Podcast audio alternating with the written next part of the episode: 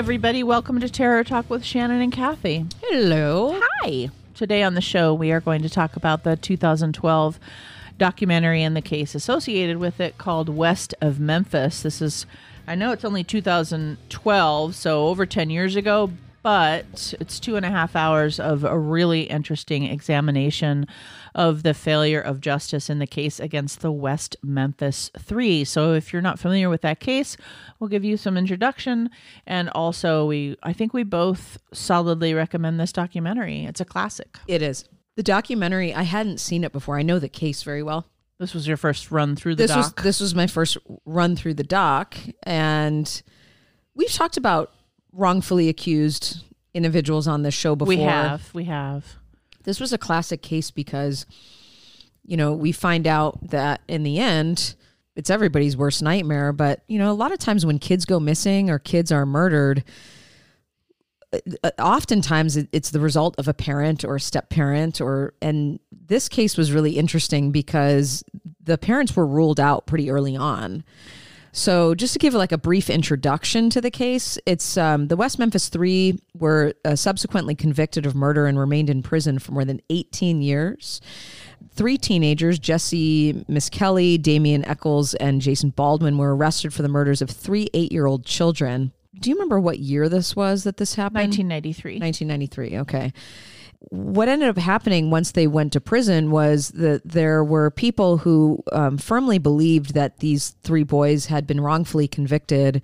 They were convicted actually quite quickly, and we we've talked about this on shows before, where um, interrogation techniques can be used to really wear somebody down to the point where they're admitting to things one just to get out of the situation because it it's so tormenting two the amount of brainwashing and tormenting that happens in, in interrogation is the person is gaslit for so long that they start to believe that what they're being accused of may have happened and they were turned against each other and they they happened all three of them happened to have you know not the greatest reputations in the town Yeah, I mean, I think part of one of the reasons why they were convicted, in my Mm-hmm. opinion, besides so much miscarriage of justice, Mm-hmm. uh, is that they were 16 to 18 year old kids. Yeah. And they were boys and they were not taking it seriously and they were flipping off cameras and making fun of the proceedings and acting really bizarrely and not afraid. They just were not connected to it like being real as if right because Damien was sentenced to death originally. Yes. And the other two 20 year sentences and another were for life imprisonment. So it was obviously very seriously, but in in the court of public opinion, they were not they came off like psychopaths. Well, they did. And do you, well, I know you remember this, Shannon, but for those of you who haven't listened to our Amanda Knox episode, which I believe was season two or three, yeah, season beginning two, of season two. um, you know, a lot of the feedback that she got was the way that she presented during her uh, the accusation was that she, uh, you know, appeared guilty because of how she presented. And one of the things that I remember Shannon talking about on that show is never forgetting that we have to really keep in mind the context of a situation, not just the content. And what Shannon spoke to during the Amanda Knox episode was, um, we where was she developmentally, right? And she was even older than these three guys, and they were kids with, like Shannon said, there was a. a a level of this that maybe disbelief or dis- dissociation from what was actually going on. And they had already been three kids that this little town saw as uh, delinquents. And so, in some ways, they just owned it. You know, Yeah, I mean they dressed like one of you know Damien who got the worst worst of it was like a little goth kid. yeah, He had like black hair and he that's what he looked like. He just, you know, pale skin, dressed the part, like and satanic panic was a big thing then. So he just fit the mold of what society it's like being, you know, we get convicted on how we look and how we act oftentimes. I mean, you know this from all of your court experience. yeah. So, Yeah, so he had been one of the biggest, um, I think, aggravating factors in this case was the district attorney had interviewed people who could confirm that Damien was a Satanist. and somehow this devil worshiping thing caused him to go out and and kill these little boys.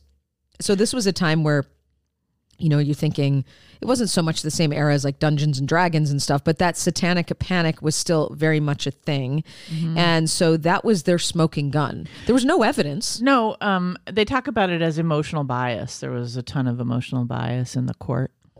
So there was that piece, right? There's emotional bias towards these kids. The other thing that we know happened was there was real contamination with the way evidence was presented and the way that evidence was dealt with at the scene. And none of that was ever really uh, addressed in the uh, initial hearings, which is a huge problem because these children had family members that were allowed to go to the scene, and that was never questioned at all. It's mind boggling how these family members were immediate. I think only one father, and it was an innocent father, yeah. had been accused and he had an alibi. Mm-hmm. Nobody else was questioned. It's pretty crazy. I mean, the really interesting and I think well done, many of the well done things about this documentary is that it does what good documentaries do, which is it sets you up with what happened and the the sensationalism of this case. Three eight year old boys murdered, you know, and then three other 16 to 18 year old boys arrested for those murders. It was just very sensational, exactly what the media, you know, and think, remember 1993, so different kind of media, but exactly what would be sensationalized in our media, right? Mm-hmm. Like such a story. And if they were devil worshippers and satanic, you know, demon people like and they looked the part like they were like they were casting a movie and then this documentary over the course of two and a half hours meaning three different episodes i think slowly unravels mm-hmm. everything and you every single thing every single way they presented how these boys were guilty is unraveled by the end. Mm-hmm. And I think it's because like what in like 2007 there was new forensic evidence or something. Yeah, well what's interesting is I'm trying to remember what it was that it was through the work of like Eddie Vedder and several of these celebrities that had been keeping in contact with especially with Damien Echols in prison mm-hmm. and fighting for his innocence that a, there was a collective yep. that kept these boys you know their case open in a way even though they were rotting in prison they were advocating for they were advocating free the memphis 3 is what they kept saying because something wasn't right it was obvious there was political agenda in in the way that it uh, the the trial went, the contamination, the the evidence. Um, they didn't investigate properly. They profiled all these things, so they kept this case open. And and years later, you, and this is where I need to go back and look. I'm trying to remember what it was, and Shannon, maybe you remember of what brought this stepfather back into the light of being tried. Oh, John Douglas. I think yeah. I believe I don't, I don't remember specifically, but in 2007 there was new forensic evidence was mm-hmm. presented and one of the reasons why it came, he came back into the forefront is because the lawyers stayed on it and all these pro bono, you know, crowd it kept in the in the law's eyes. In other words, they kept doing appeals. They kept trying to get it done. And in July of 2007, they got this new uh, forensic genetic material recovered from the scene. Uh, and so then in 2010, there was a deci- decision by the Arkansas Supreme Court with the new DNA evidence and then also the potential of the juror misconduct that ended up. That's right. That's right. And then there were also two pieces of ev- evidence. So they um, they realized that the knife that that was apparently used had that had been one of the boys' mm-hmm. knives had yep. been thrown into the lake like a long time before yeah. that. Yeah. And then they also figured out that um, there were post mortem, the, the wounds were post mortem. And so the interpretation of the wounds in the initial trial were incorrect. And they preface how they knew that and still allowed yes. that to. All the misconduct. Yeah. Yeah. So they put together that it ended up being one of the boys' stepfathers who ended up having a, a jealousy, I think, right? Yeah, and you know, I you know, I think one of the other things that happened just to before we move on is that the there were uh, witnesses that started recanting their testimony. Right. There were witnesses that had originally said that they had seen this kid or that kid or or what have you, and then uh, I remember the one woman recanted her testimony. No, I never, I never, that never happened. I lied. That's right. And then Eddie Vedder, um, Natalie Maines, and Johnny Depp started to raise funds and which drew attention. And once they started to look at this father, this guy got an attorney and was basically saying you're defaming me and I, I don't know why they're saying things about me and so the, it was really because of these celebrities that this case well, reopened the, the and the it did. Innocence Project was a Yes. big part of it. Mhm. So That's know, right. Except, uh, aside from the celebrities, Yeah. So, God, this case is huge. And it's amazing to think that it was open for as long as it was. Even these boys were sitting in prison, the amount of people that were fighting for them. And something I was saying to Shannon before we started recording was this once the verdict was made and these three boys went to prison for the mothers of the boys who were killed there was closure. So when Eddie Vedder and some of these other guys started to open this back up, these families were really traumatized because they could not imagine that they hadn't caught the right people, right? And they were like, How dare you reopen this? And we have the right people in prison. And so that was really um, traumatizing for the families. Absolutely. Mm-hmm. I mean, and especially, you know, in 94, they appealed the convictions, like practically immediately after they were convicted, they appealed the convictions and, but they were upheld. Right. You know, on direct appeal, they were upheld. And, you know, they kept, in 1996, they were preparing another appeal. And then in 2007, like I was saying, they petitioned for a, a retrial based on the statute permitting post conviction testing of DNA evidence due to technological advances that had been made since 94. So that's really why what I was mentioning before is mm-hmm. that you know advances in in DNA evidence which we've seen so, in so many of these cases is the reason why they could they could argue hey you know we've come a long way. Let's let's let's do this again so that we're we make sure we're doing the right thing. And so there were this the knife that you mentioned. Mm-hmm. Then there were the teeth imprints that were supposedly on the genitals because the original case it was like they had been all the all the boys had been raped. And so they thought that the satanists had mutilated the genitals. But what really had happened is that they post-mortem the animals were biting and scratching and eating the soft material Right. of the genitals and so it turns out no there was no satanic ritual on the Yeah. boys genitals and then vicki hutcheson's rec- uh, recanted her testimony and originally you know she says it was because of police coercion that she originally lied all about it. And so in 2003, she recanted her statements and said that every word of what she gave the police was a complete fabrication. God, can you imagine?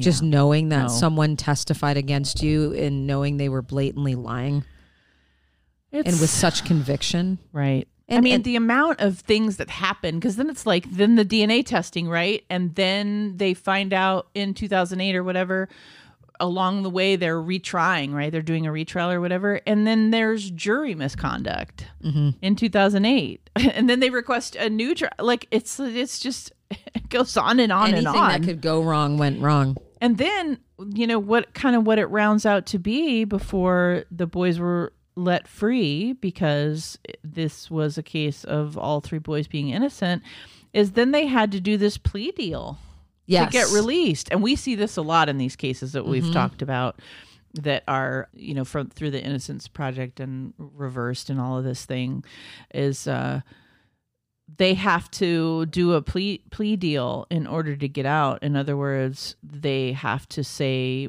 while verbally stating their innocence, I guess, because I did see them adjudicate like with the plea deal and the release, but it's you know, it's time served. so they're basically saying I did it and hmm please let me out.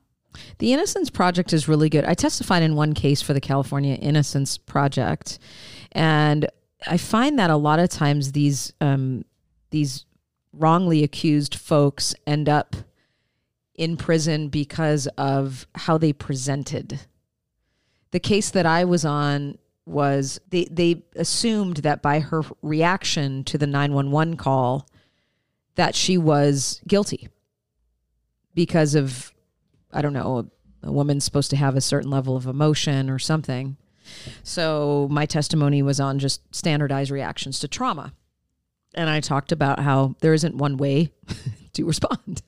Now, I was one of many witnesses in this, but it's interesting that there was something very similar here, which is, you know, they used their history of drug abuse, they used his affiliation with you know, Satanism or whatever they thought it was, that there wasn't really any hard evidence. It was just, you look like this.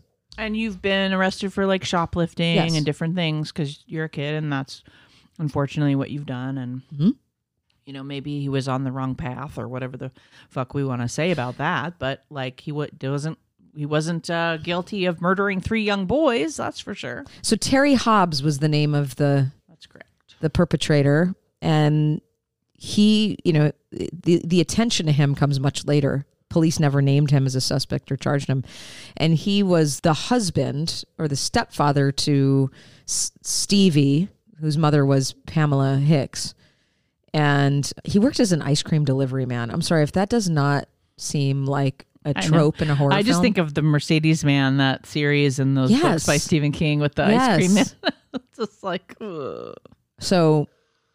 Yeah, that's who it ended up being after all of this.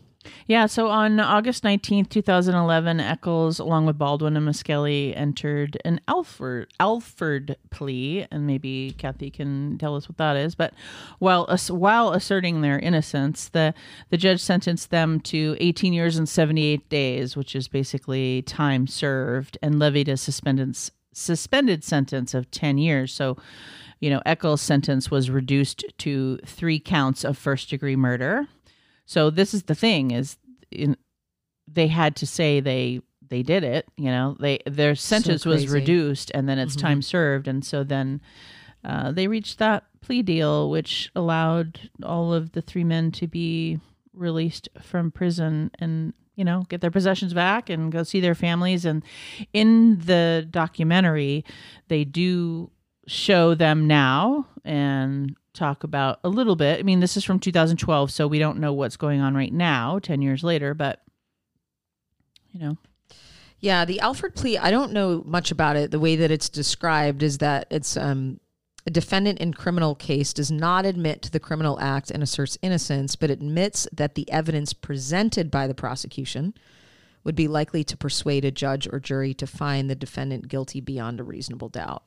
Yeah, it's basically the sort of loophole plea the justice system has figured out of how to get out of themselves. In other Yeah. words, we made a mistake, but we're not going to say we made a mistake because we actually don't have the ability to prosecute anybody else for these crimes. Right. But we're going to let you out. Yeah. you Thanks know, so much for your patronage at the prison. Right. So, you know, to think about how long these kids had to sit in there before they got justice and to know how many years of their lives, and we know that this happens all the time, especially to people of color, to think about the amount of people who are in the prison system right now who are innocent is really just Well, and I imagine why about. another reason why this case was so famous is because it's three white boys. That's right.